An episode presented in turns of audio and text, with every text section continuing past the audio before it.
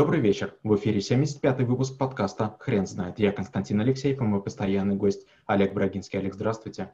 Константин, добрый вечер. Хрен знает, что такое IQ, но мы попробуем разобраться. Олег, расскажите, пожалуйста, почему эта тема – отдельный навык? Постоянно муссируется вопрос, умный человек или неумный. Как проверить его ум, его мозговые способности, его логику, его конструктивизм, креативность.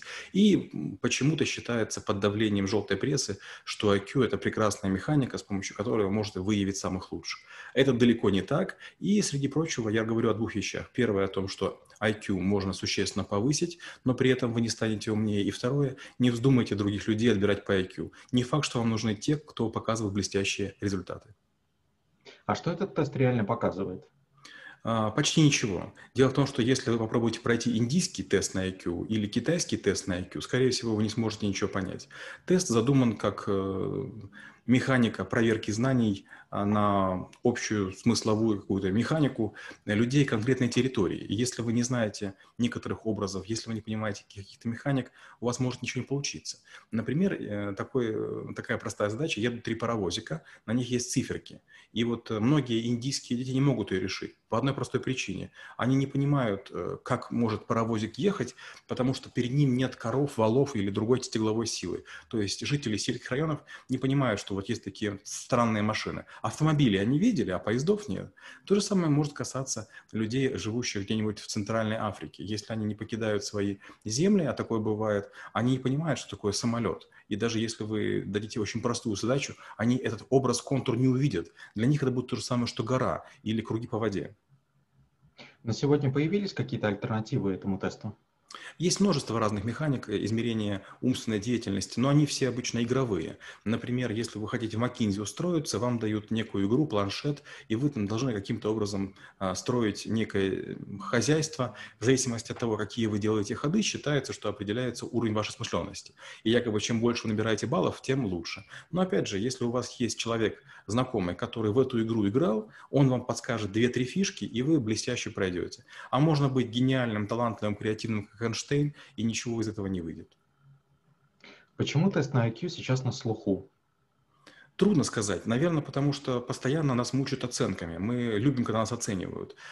Первое. Второе. В сети постоянно возникают какие-то посты. Проверь свой IQ, проверь, насколько ты грамотный. Только 50% планеты могут решить задачи. Вы смотрите, задача легкая, вы входите, и вам кажется, что это круто. На самом деле это паразитизм. Вы даете какому-то левому приложению доступ к своим данным, контактам. И люди, которые написали приложение, не взяли с вас деньги, но взяли с вас контакты. Так собираются гигантские базы данных почты, e-mail'ов, телефонов, всего чего угодно.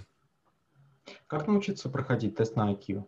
Это несложно. Тест мы сначала на занятиях проходим 1 раз, и у большинства людей расстройство, потому что они решают половину задач. Потом мы решаем второй тест, третий тест. Я стараюсь не помогать. То есть, если кто-то решил, другим объясняет, что он делает. После чего я говорю, давайте внимательно пройдем очередные 3 теста. Мы проходим тест, и я не говорю ничего, кроме одного. Какой тип этой задачи? И вот пройдя 6 тестов, все понимают, что всего есть лишь 7 типов задач. И вот буквально в последний час я рассказываю, как решаются задачи каждого типа. И все говорят, почему же вы сразу не сказали? А я говорю, если сразу сказать, вы бы идеально все прорешали, мозги бы не поработали. А теперь у вас есть по 5, по 6, по 7 примеров неправильных решений. И вы сможете понять, что вы сделали не так. Допустим, работодатель дает мне тест на IQ. Каких ошибок мне стоит избегать? В первую очередь, ни в коем случае не нужно ничего говорить из серии там «делать не буду, я не тупой, не надо меня тестировать, зачем меня мучаете, я для другого в вашу компанию пришел». Ни в коем случае не нужно хвастаться. Да я быстро, да я легко, да я их 1000 раз проходил. Что бы вы ни сказали, все будет использовано против вас. Тихонечко берем, спрашиваем условия. Обычно это сколько задач, за какое время нужно решить. Не нужно спрашивать, какой средний уровень. Не нужно спрашивать, при каком уровне вас берут. Вам правду точно не скажут. Если лжи не хотите, не задавайте вопросы. Олег, скажите, а вы сами применяли тест IQ для найма сотрудников? Никогда. Дело в том, что я не верю в тест на IQ, я его легко прохожу, какой бы сложный он ни был. Мне даже брали однажды тест на IQ в прямом эфире Первого канала. И я понимаю, что если я это буду делать, то ко мне будут приходить уже готовые люди, которые тест на IQ пройдут замечательно, и мне трудно будет их не взять. Поэтому я использую другие механики. Олег, спасибо. Теперь на вопрос, что такое IQ, будет трудно ответить. Хрен знает.